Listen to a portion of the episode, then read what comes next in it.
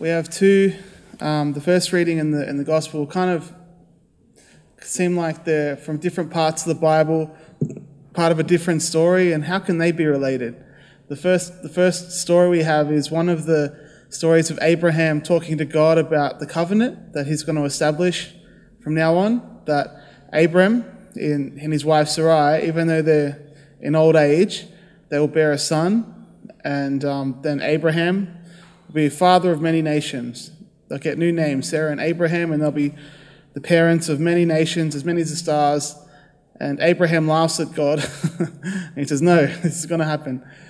And in the New Testament, we have a leper coming up to Jesus and asking him, If you will, you can make me clean.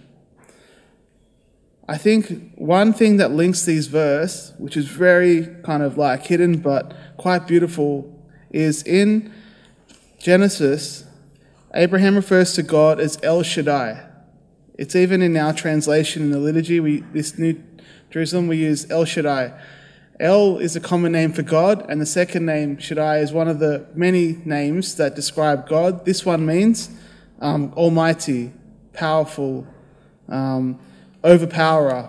It's a way Abraham recognizing that the God he's talking to is all powerful, almighty, overpowerer.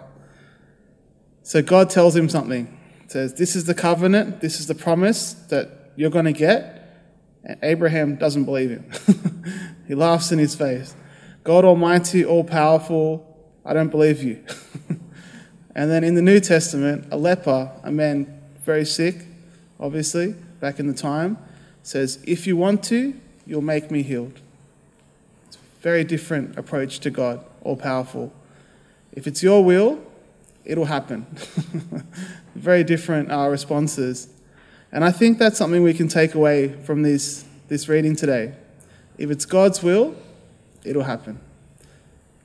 So the question for us is what is God's will for our life, for our families, for our children and generations?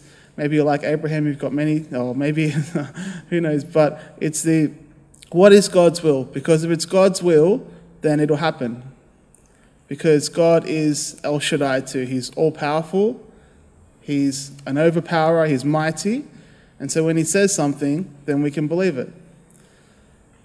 So I encourage you just to pray about the will of God in your lives, pray about what God's calling you, and then be like the leper in a sense. Say, yes, if that's what you said, you can do it. Make it happen in my life. Amen.